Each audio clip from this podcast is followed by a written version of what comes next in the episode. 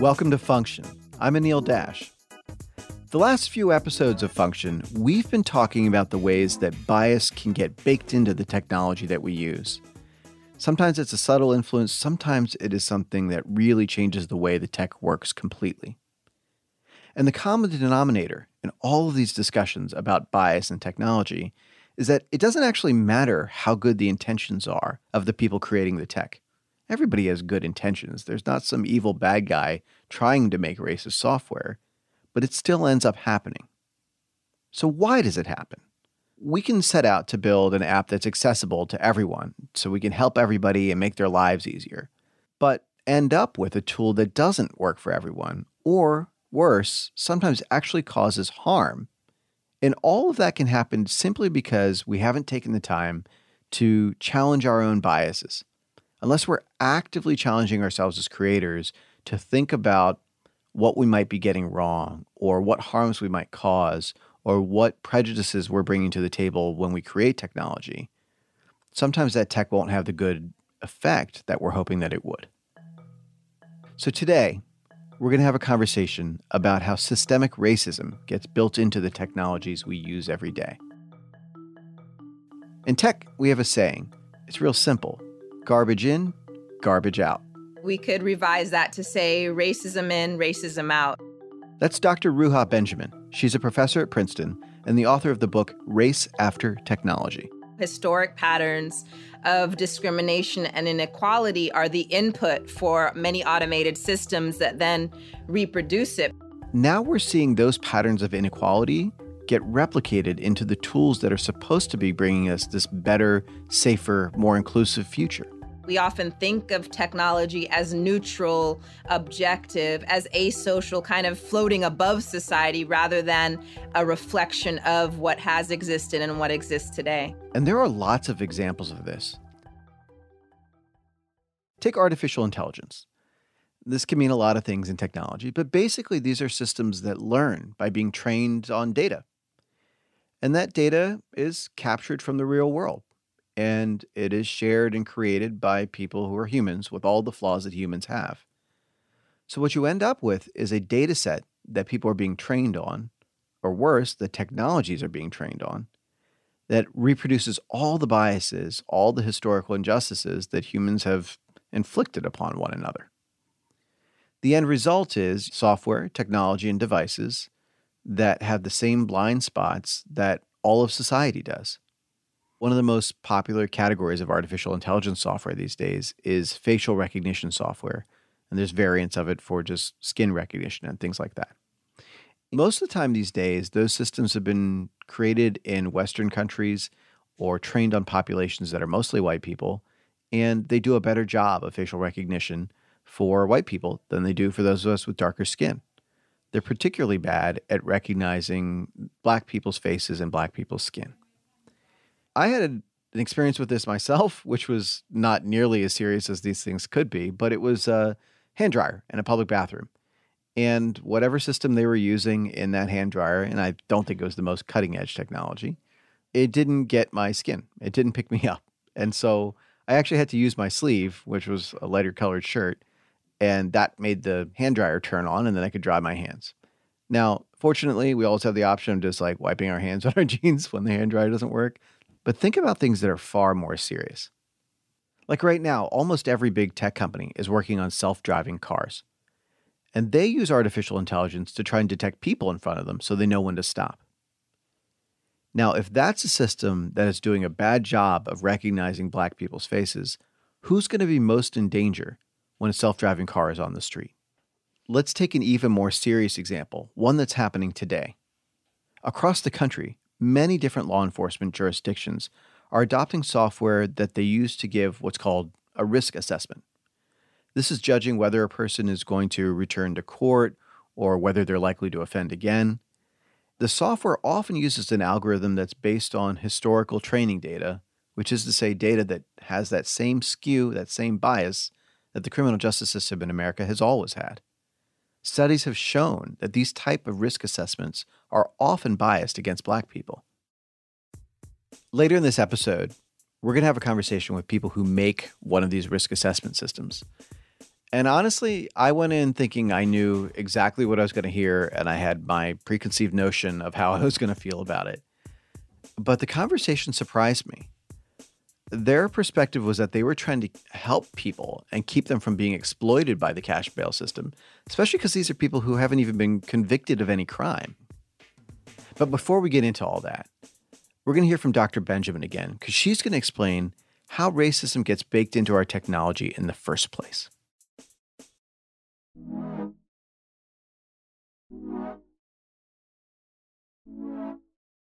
Ruha Benjamin, thank you for joining us on Function. Uh, it's a pleasure to be here. Thanks for having me. Discriminatory design, this idea that software and technology have values baked into it. I wanted to get started with what are some of the ways that shows up in the algorithms or in the data that are collected around us and that can turn into building racist systems? So, um, discrimination or racism can get encoded in our automated systems at a number of points from the decisions that programmers make in terms of actually deciding what codes to include. So, if you think about um, you know, in the context of hiring algorithms, deciding who makes a good employee or not. That decision is not objective, but it's subjective, and it's often based off of historic patterns of employment. And so, if you have a workplace that's predominantly male or predominantly white, then, you know, in training the algorithm how to judge a, for a good employee, you're necessarily baking in that history of discrimination, gender and race based discrimination, into the future predictions of who makes a good employee. The same in all kinds of contexts, whether it's in finance, deciding who to loan money to or not, whether it's in healthcare, you know, what, what treatments to administer. And then, certainly, in the context of criminal justice, our past forms of racial profiling and policing get encoded in new systems because the, that history forms the data set, the training data that then is used um, to make judgments.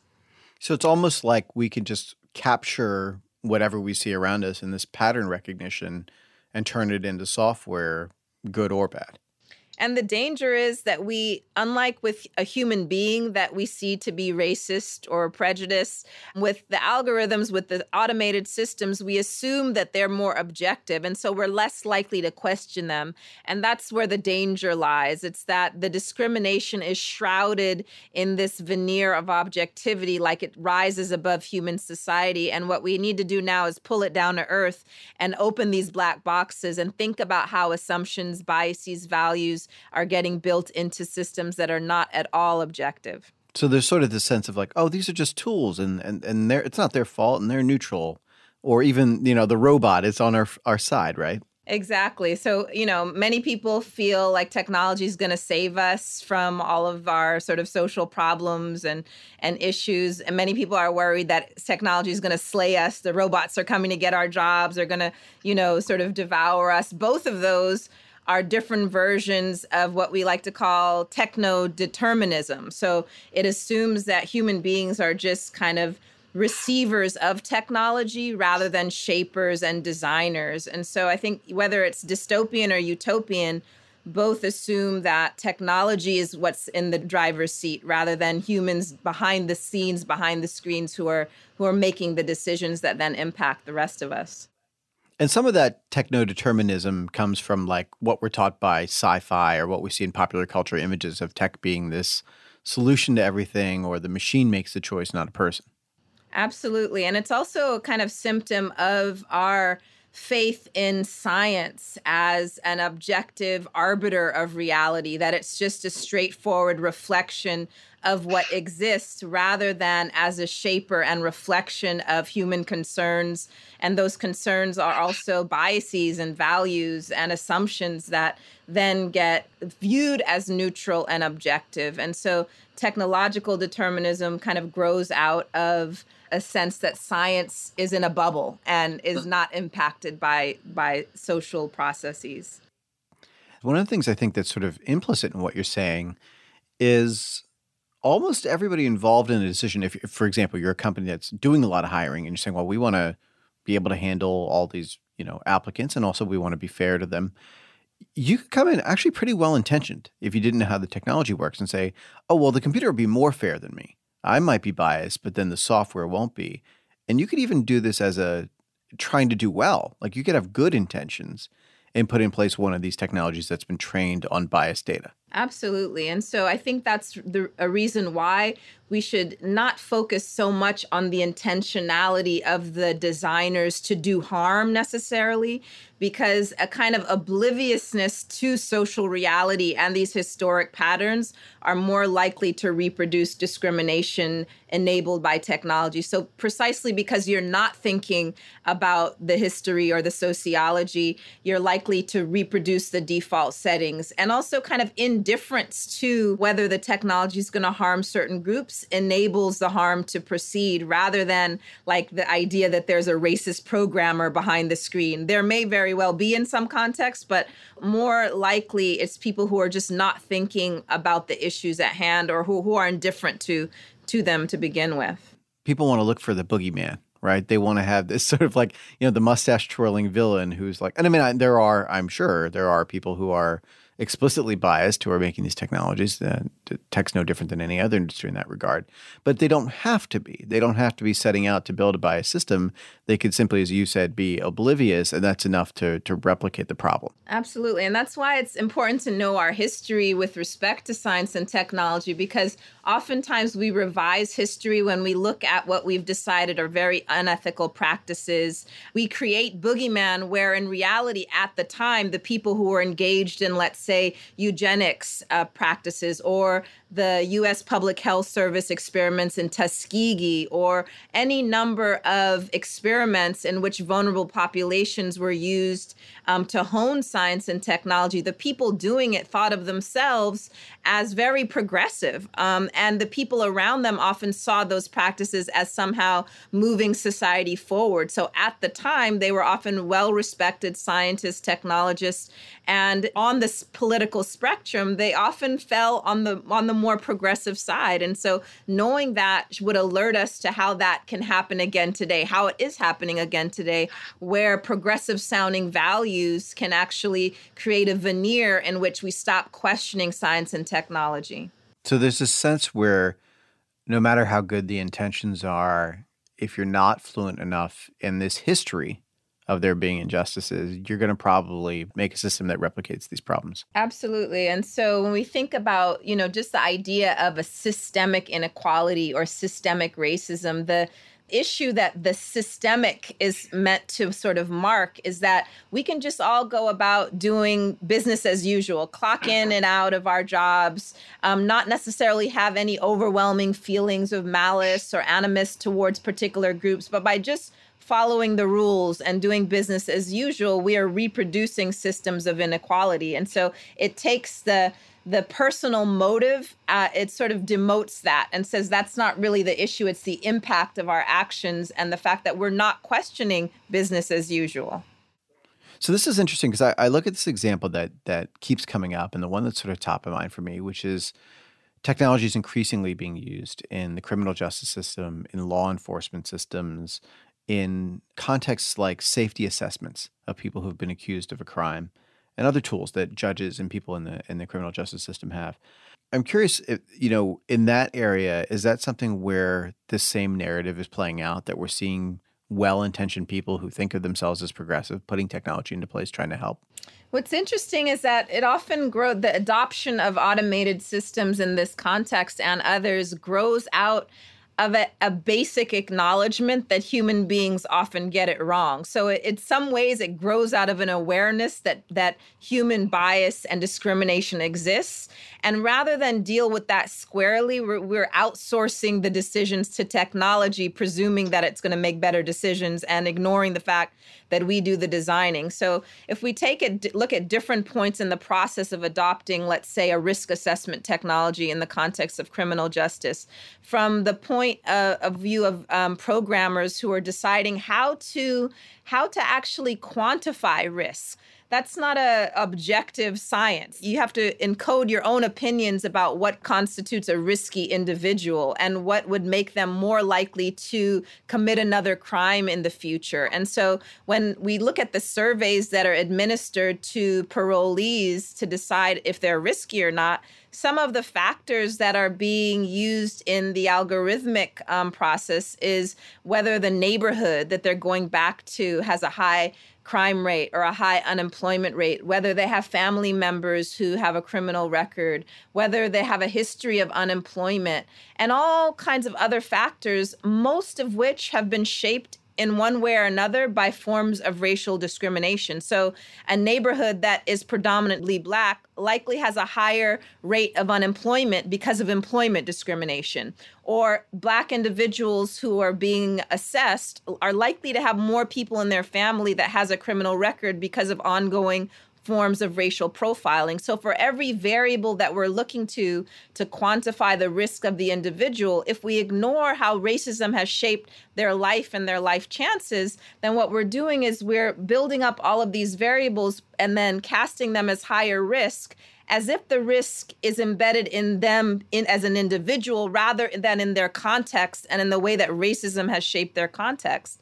So for those who've studied these risk alg- algorithms, they find that white individuals are more likely to be um, scored lower risk and black individuals higher risk and then when they follow these individuals over time that assessment one turns out to be wrong but when they look at the actual input data all of that is structured by racial domination and social inequality but the people who are encoding this uh, ignore that context. And so one of the things to consider is that even in the way that we pose a problem or a question for technology to solve in the, it, just at that point before you even start working with the technology itself just asking a question itself reflects certain uh, forms of ignorance and various kinds of assumptions. For example the idea that an individual is risky or not rather than our social world actually produces risk for certain populations more than others.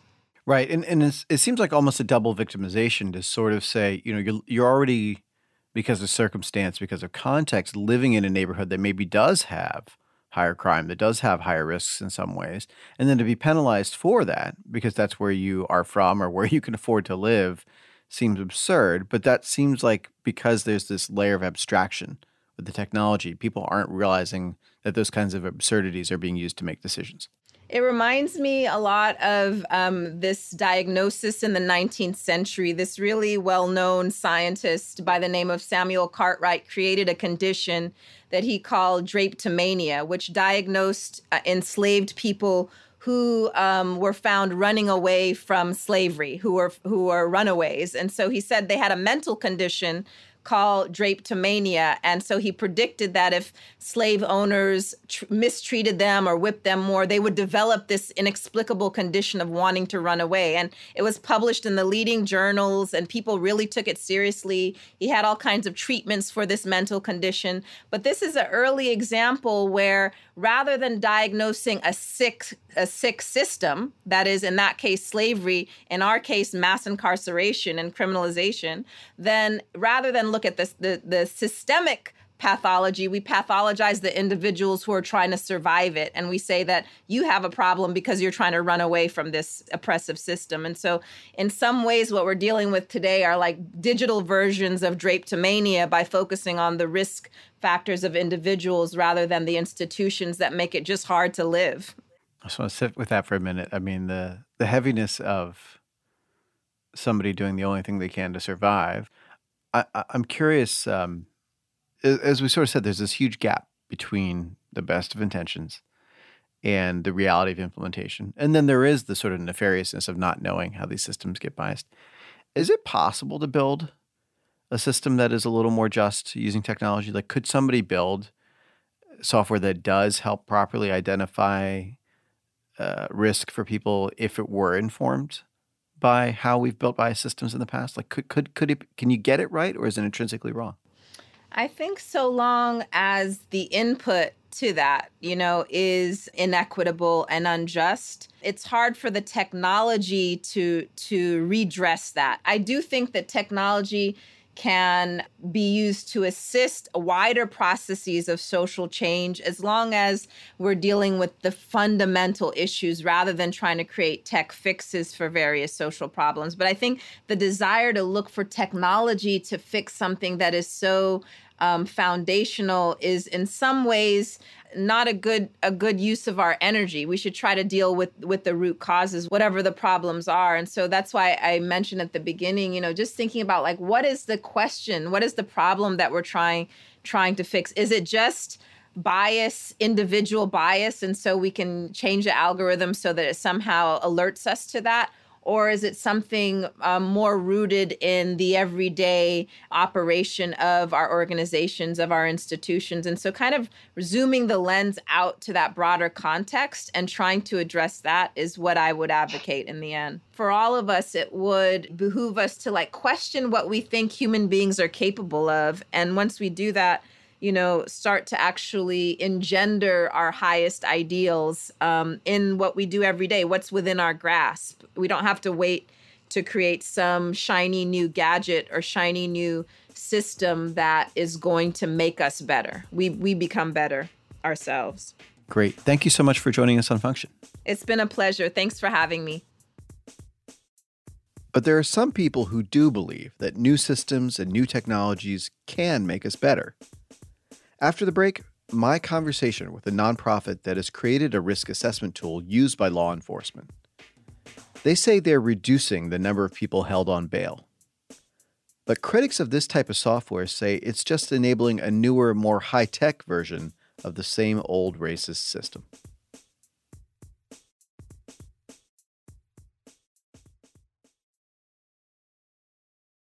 Welcome back to Function. I talked about criminal justice risk assessment software with Dr. Benjamin. In this category, risk assessment software, it's a kind of tool used by law enforcement agencies, and it gives them a risk number, sometimes literally just a number they see on a screen, that is sort of a recommendation about how likely a particular defendant is to reoffend in the future or whether or not that person's going to return to court if they're released by the court. ProPublica did a really extraordinary story about this kind of risk assessment software. And the bottom line of what it found, you should read the article, but the, the takeaway was this software often gives biased recommendations, especially for Black people. And those recommendations are often wrong. But to be clear, there are several of these different kinds of risk assessments out there, and they aren't all the same. The most egregious ones don't claim to address systemic racism and consider obviously biased factors like the neighborhood that a person lives in, or their parents' education status. And that stuff skews the data heavily. But some of the other risk assessment software, like, for example, the Public Safety Assessment, or PSA, created by the nonprofit Arnold Ventures, it claims to be designed to keep people out of jail. And the way it does that is it uses data to help lower risk individuals completely avoid the cash bail system entirely. The PSA doesn't ask questions about a person's neighborhood or their educational background. It just kind of sticks to the facts about past criminal records. But even with that being true, studies have shown that black people are more likely to be convicted of crimes and to receive longer sentences for those crimes than similar white counterparts would. But it turns out that's a point my guests already understood. Bias in the criminal justice data is something that we're going to have to contend with across all systems. James Cadogan is the VP of Criminal Justice for Arnold Ventures, the nonprofit that makes the public safety assessment.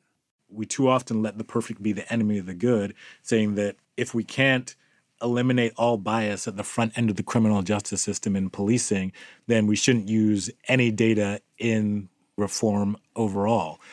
And I think that misses the forest for the trees, and that there are real people who are sitting in jail who could be helped right now.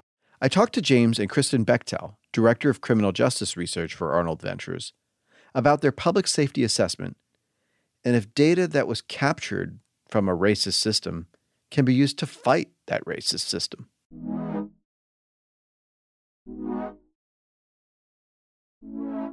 So, to get started, I want to give people a little bit of background talking about, in particular, the platform of public safety assessment, right? Which is, uh, you know, a tool used to assess sort of this likelihood during the pretrial phase of getting a positive outcome of people want what people want from the system. Can you describe, and I'll start with Kristin here, a little bit about what its role is in that entire process? Just in terms of the PSA itself, it is a risk assessment that is used to inform the release decision and, more importantly, release conditions that can really maximize the rates of court appearance within a community and the rates of public safety. So, we are very much focused on providing objective information to judges and attorneys so they can take information consistently, process it, and make informed decisions uh, recognizing that, especially for judicial officers, the PSA itself doesn't actually make the decision. It just provides one source of information for them to consider. Okay. And, the, and then, James, who uses this tool? Like, who are the people that are going to be looking at this technology and saying, this is going to help me make a decision? So, primarily, you're looking at judges who are going to uh, rely on uh, the public safety assessment if it's been adopted in their jurisdiction. Uh, but one of the things I, I, think is important is to take a step back and contextualize how the public safety assessment or the PSA is used and why jurisdictions are choosing to adopt the PSA or other assessments.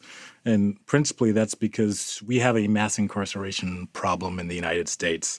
The statistics tend to roll off the tongue that we have 2.2 million people incarcerated across the country, and that that is by far the greatest per capita incarceration rate of any country in the world an even bigger number that we're now starting to focus on, and that's in pretrial detention in jails.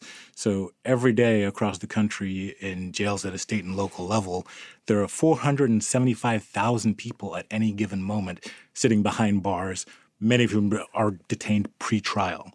That's before they've gone to court, before a judge has rendered any decision, before a jury has heard any testimony, just being detained pretrial, 475,000 which translates to between 10 and 12 million people every year who are behind bars for that reason.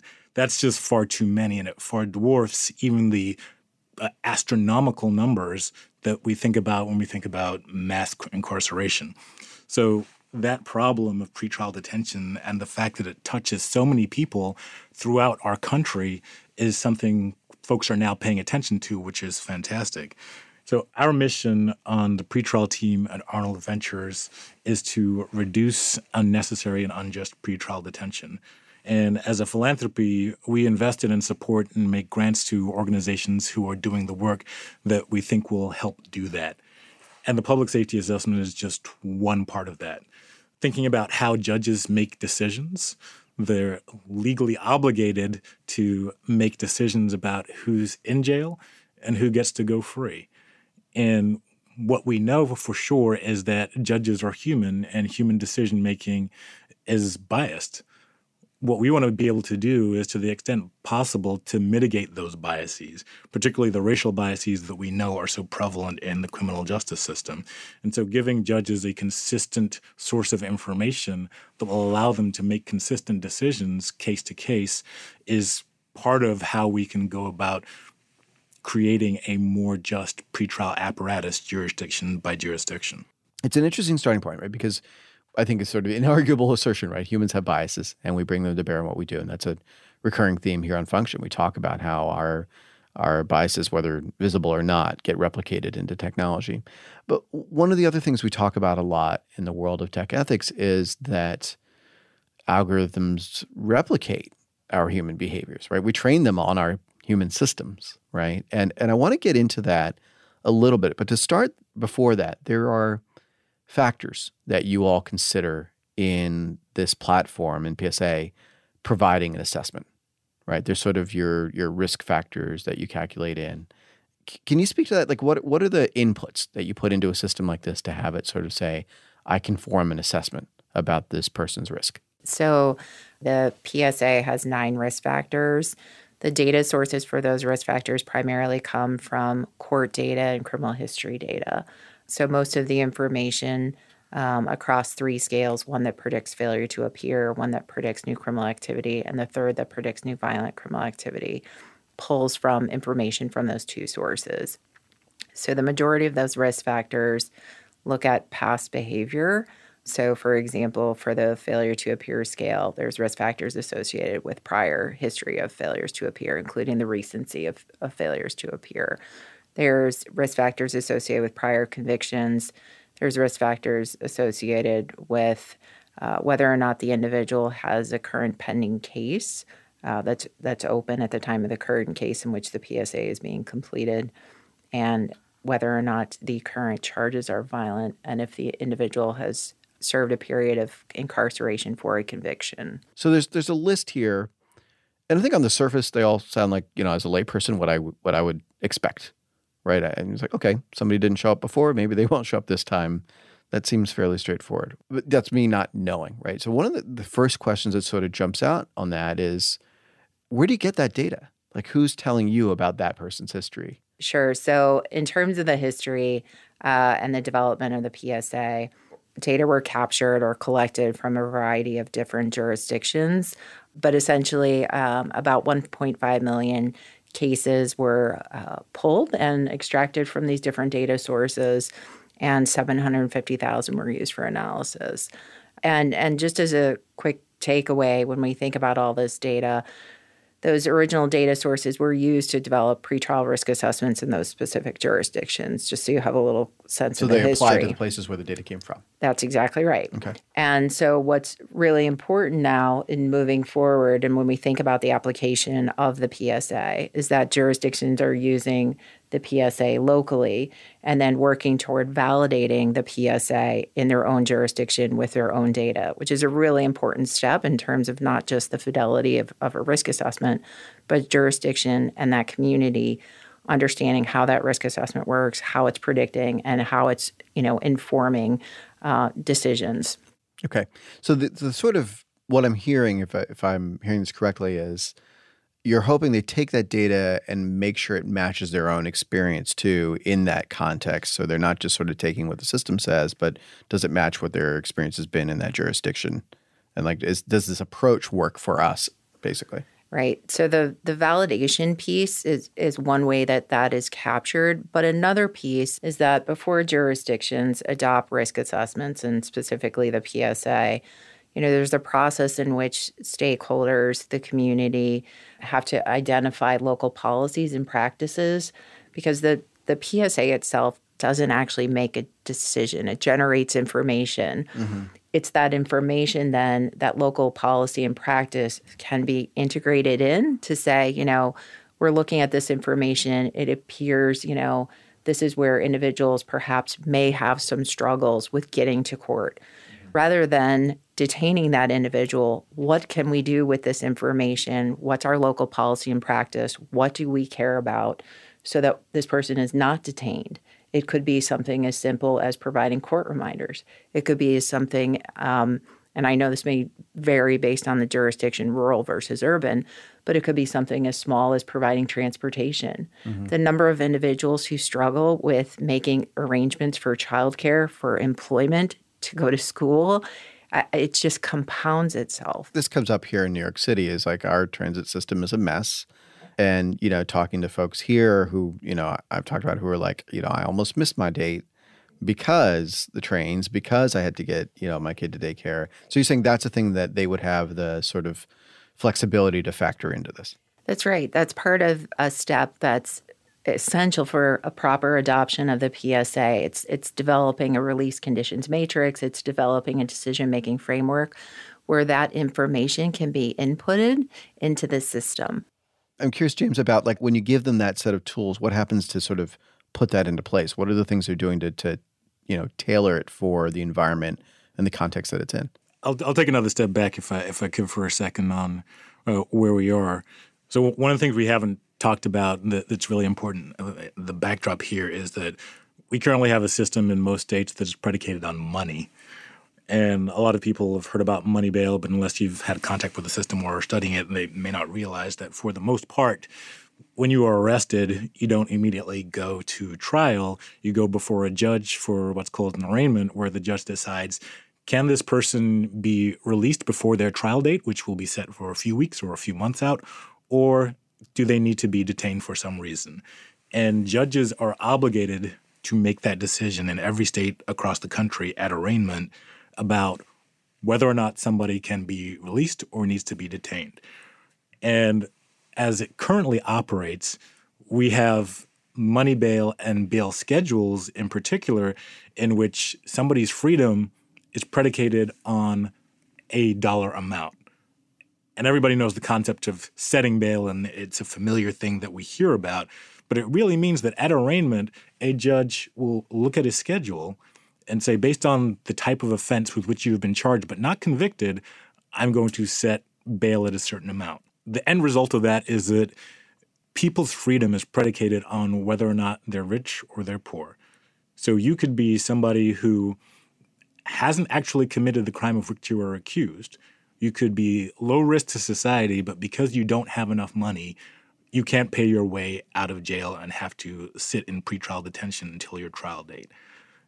Judges should be releasing as many people as possible unless there is some reason so compelling that they think this person either presents some danger to society or they are a risk of not showing up for their trial. Those are the two legal bases on which a judge can detain somebody.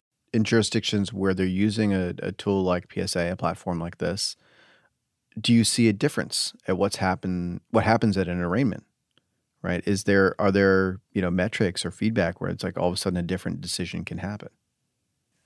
Absolutely. So what, what we're seeing right now is most jurisdictions who are adopting uh, a risk assessment are adopting it as part of a comprehensive suite of interventions that they think will be good for their jurisdiction in creating more just pretrial outcomes.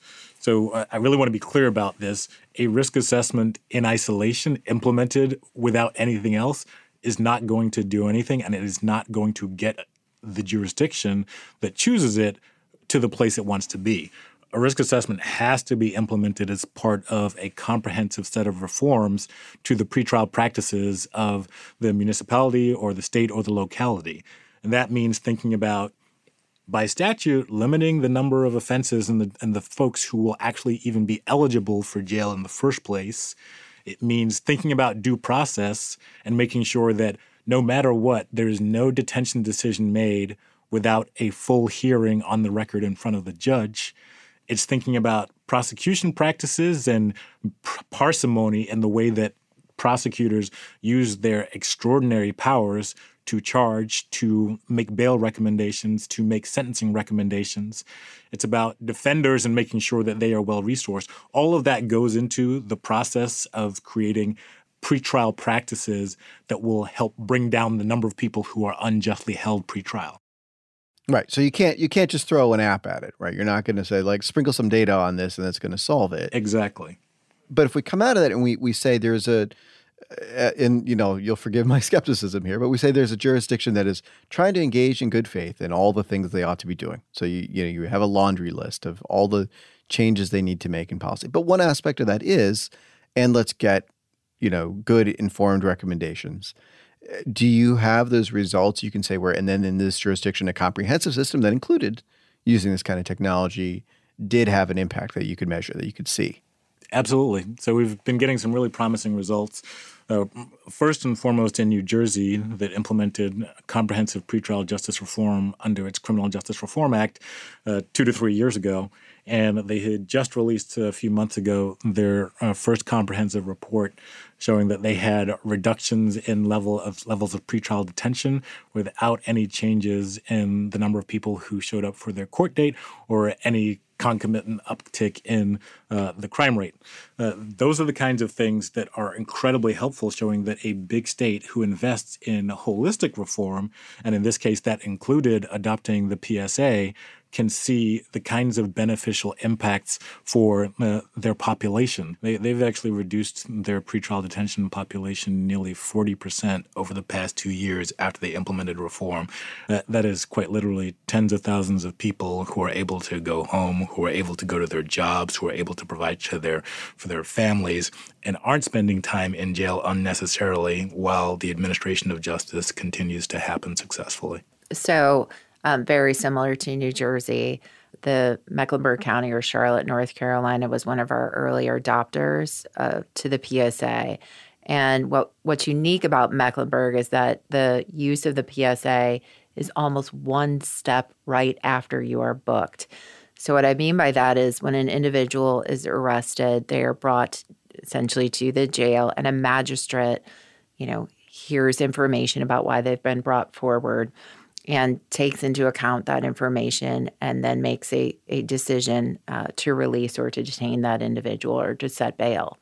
What's transformed in Mecklenburg is that, along with the use of the PSA, which is not completed at the magistrate level, there have been a number of pretrial reforms and cultural changes that have occurred that you know the magistrates have learned more about risk assessment and, and risk factors and predictors for these various outcomes. They've adopted practices where they're mindful of what that information is and what the needs of their community are. So pretrial detention rates actually have gone down in mecklenburg county. And I, I want to be very candid here they were actually going down prior to the adoption of the psa even but even with that larger number of people being released, I think one of the fears that often happens when a risk assessment is adopted is that we think, well, there's a larger number of people. How could it not be that, uh, you know, failures to appear didn't increase or perhaps public safety rates didn't decrease? And what we found in Mecklenburg, which is very similar to what James spoke to regarding New Jersey, is that actually they've maintained their very high court appearance rates. They've maintained their high public safety rates.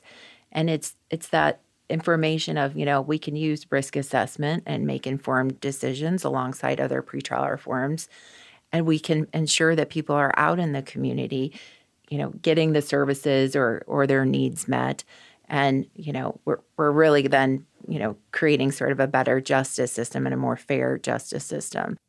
So I'm curious in particular about you know some of the most vulnerable and over sentenced communities like black and latinx communities do you have specific you know ideas about the numbers or the impact of you know you talk about that 40% drop. How is that proportional to you know race which has been this confounding factor in all these sentences?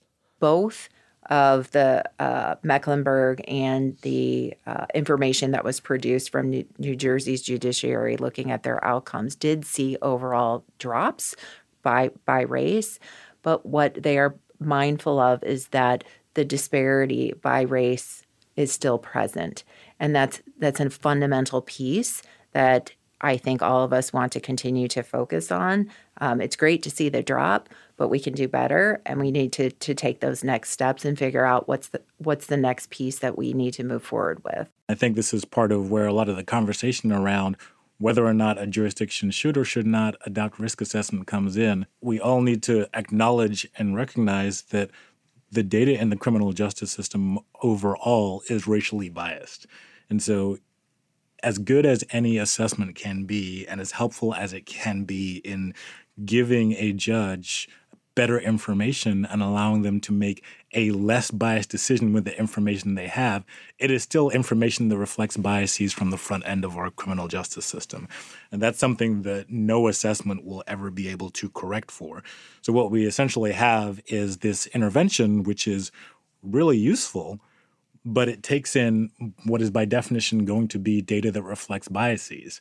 The, the most important thing for us to remember is that the status quo is judges looking at that same information and making decisions based solely on their experience and their gut, which we know will reflect their individual biases, as good as a judge may be.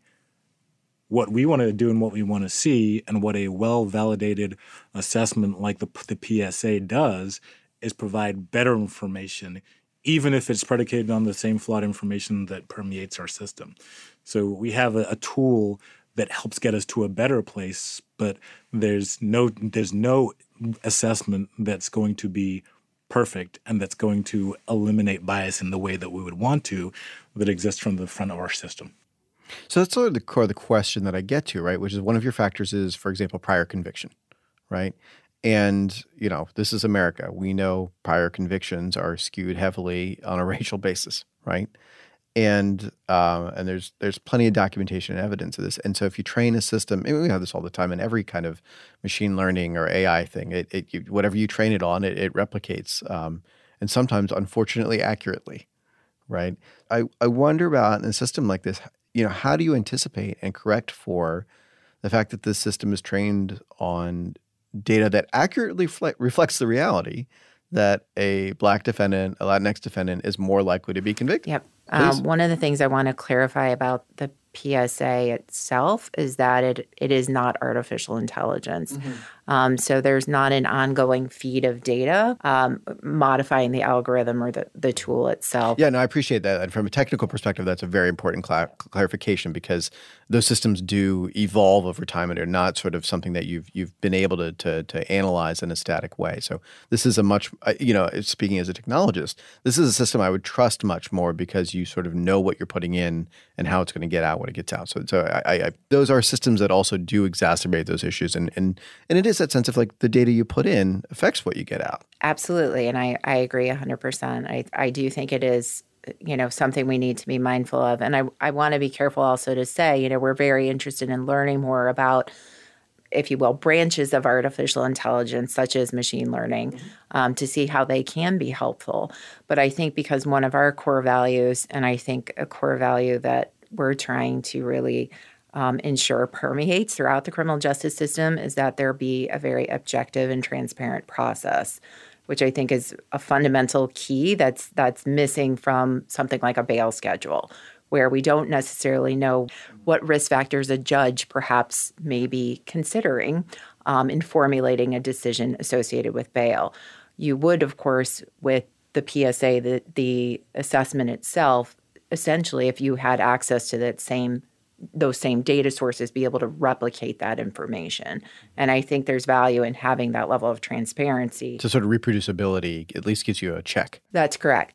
No assessment is ever going to correct for racial bias that is baked into our criminal justice system that starts with policing. It just cannot do that. And that's a really important reality for us to confront. And it's a frustrating reality for uh, anybody like me who wants to see generational change in our criminal justice system and wants to see uh, changes as quickly as possible that are sustainable and that uh, create more opportunity and less injustice. But that reality means that, that we have to try to provide the kinds of tools that will get us a step in the right direction. So we first have to acknowledge that challenge that we will never be able to correct for that using an algorithm or assessment or any kind of tool. That's going to require policing policy work that, and the kind of policy work that uh, we support at Arnold Ventures through our policing team and, and our colleagues there. That has to be done. But second of all, once you take that and we know and accept that every single day people are sitting behind bars in jail because of the way the system currently operates. The question is, how do we make that better? And can we make improvements on that system so that fewer people are detained unjustly? So one of the things I want to sort of call out at a high level here is, you know, there's a refrain. You know, this conversation is catalyzed because there's a technology that is provocative and, and and new, and that that has promised to change things, hopefully for the better. But the refrain I hear from you both sort of repeatedly here is this is about systems.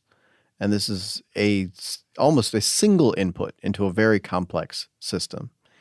And you know that immediately gets me thinking about like how do you how do you build for accountability, right? How do you make sure this is sort of fitting together the way you hope that it will? I wonder about, you know, and I've seen this happen. I've had friends that have been through this, you know, in the courtroom that are like, you know much more primitive versions of system and i know there are other tools out there that that are um, maybe not created with the same uh, set of uh, same sources of rigor as what you're doing. But they've had judges say the number came up.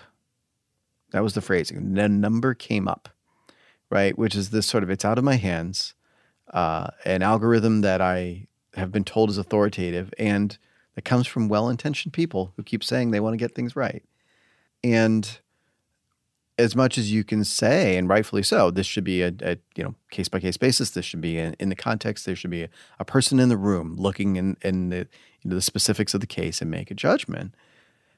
Tech has authority, and we treat it as infallible. How do you how do you account for that? How do you train people for that? How do you uh, you know accommodate that? The training matters, in that if a judge is saying the number came up, this is authoritative, and then follows that, simply because it is the number, then they're doing it wrong. That's not the way that any assessment should be applied. And the legal responsibility for the decision to uh, release, to assign conditions, or to ultimately detain rests with the judge, and they need to exercise that responsibility with their own experience. Being able to balance an input from an algorithm, which is really just a number, uh, and that judicial experience is critical. That is what it means to be a judge. They take in information and they make decisions with that information. That information is mostly qualitative, but sometimes quantitative. If this is my arraignment, can I see what number was generated and where it came from? Is that a thing my lawyer can ask for or that I can ask or you know petition for? So I, I certainly wouldn't be able to sum up for every judge or every right, case. But broadly. But broadly, um, in terms of the training that's provided for stakeholders, everybody is trained from public defenders to prosecutors to judicial officers and pretrial services on the risk assessment. It's intended to be reproducible. Um, and judges often speak to the information from the risk assessment on the record. Um, but that's oftentimes part of the practice. And, and generally speaking, the respective attorneys, prosecution, and defense have access to that information. So this is interesting because one of the refrains I hear in, in what you say there, and and Kristin, one of the things you sort of alluded to earlier, where people have concerns about, you know, oh, you're releasing people, right? Is this sort of anxiety, and you know, my I'm I don't think I'm tipping my hand very surprisingly here is like I want more folks out and I want cash bail abolished. That's my personal view. But I imagine there are law and order types who say we shouldn't let any of these folks out and we need to, you know, even if it's an arraignment, we need to throw the book at them and it needs to be expensive to have bail and all these kinds of things. I'm curious about when people resist a system like this coming in, especially as part of comprehensive reforms, which is, you know, what you advocated happening in jurisdiction what do they state are their objections? What are their concerns where they feel like this is going to, um, you know, be dangerous? This is going to be bad for our community if we implement this kind of technology as part of a larger structural reform. The challenge we have and the objections we see are mostly from uh, national level advocates who are concerned about bias and racial bias specifically in the criminal justice system, which completely makes sense. And I share exactly that concern. What we generally tend to see with jurisdictions who are thinking about the practicalities of reform and how to adopt new practices in their pretrial systems is open arms, saying that we want as much as we can get that will be helpful to us in managing our pretrial detention population, in bringing those numbers down, in protecting due process and being more fair. And that schism and that difference between the national dialogue and the local conversation is one of the most difficult things that we have in the pretrial space because so many jurisdictions, and we hear this all the time, want to adopt reforms, a lot of them including risk assessment, and are very clear about how they think that will be helpful to their judges and to their court administrators and to their their populations. But that sits at odds with the dialogue that's ongoing about risk assessment writ large which in reality is a conversation about criminal justice data and bias in criminal justice data. And so uh, we've seen a movement towards a, a, wonderful movement towards greater data transparency and a larger recognition of the fact that bias in the criminal justice data is something that we're going to have to contend with across all systems in CJ transparency is an issue that we're going to have to confront and be more transparent across all systems in CJ, but we're not even close to where we need to be. And those conversations get confused a lot of the time. And in my view, we too often let the perfect be the enemy of the good, saying that if we can't eliminate all bias at the front end of the criminal justice system in policing, then we shouldn't use any data in CJ reform overall. And I think that misses the forest for the trees and that there are real people who are sitting in jail who could be helped right now. And anytime we are thinking about that criminal justice data, we have to be really careful to say that we need to do the front end advocacy that will help reduce racial bias in policing practices and reduce the racial bias that is therefore reflected in data that's used throughout the system after that. But not be so short sighted as to say that for people who are in jail right now, we're not going to try to use even the flawed data that we currently have and use it better and in a fairer way. I'll be honest, I went into this with my existing view of how the criminal justice system works and a hell of a lot of skepticism about technology playing a role in making it much better. I was pleasantly surprised, especially talking to the folks from Arnold Ventures, by the thought they'd put into the fact that everybody wants a silver bullet in technology. They want to be able to say, we wave some artificial intelligence at it or some software at it, and all of a sudden the system got more fair more just. One of the questions that raised for me that I put to Dr. Benjamin was well, if everybody's impulse is to think technology can fix it, should we take advantage of that and use that to drive a bigger, broader change?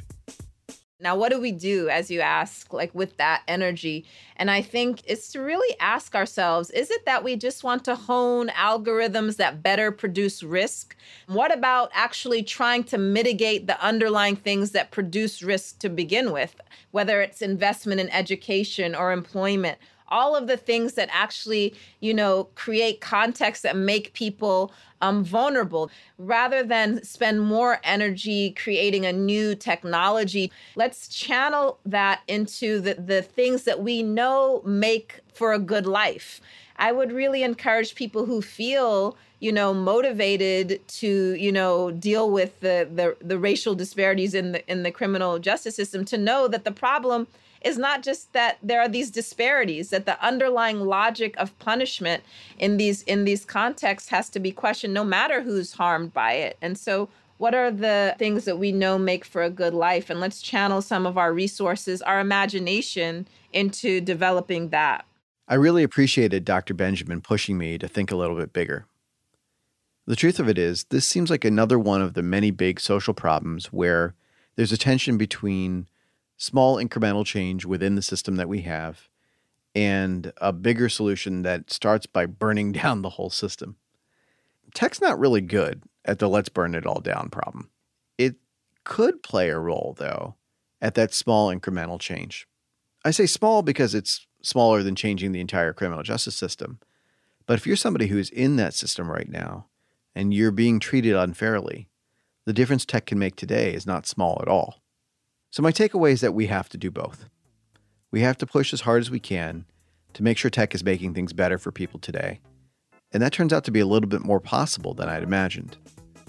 But we can't lose sight of that larger goal, which is that we have to undo unjust systems at a global scale, at a really large, huge, unimaginably big scale. And that's going to take a lot more than simply applying some software to it. Function is produced by Bridget Armstrong. Our glitch producer is Keisha TK Dutes. Nishat Kurwa is the executive producer of audio for the Vox Media Podcast Network. And our theme music was composed by Brandon McFarland. Thanks to the whole engineering team at Vox, and a huge thanks to our team at Glitch. And you can follow me on Twitter at Anil Dash, but you should also follow the show at Podcast Function, all one word. Please remember to subscribe to the show wherever you're listening to us right now. And also check out glitch.com slash function. We've got transcripts for every episode up there, apps, all kinds of stuff to check out about the show. We'll be back next week, and we hope you'll join us then.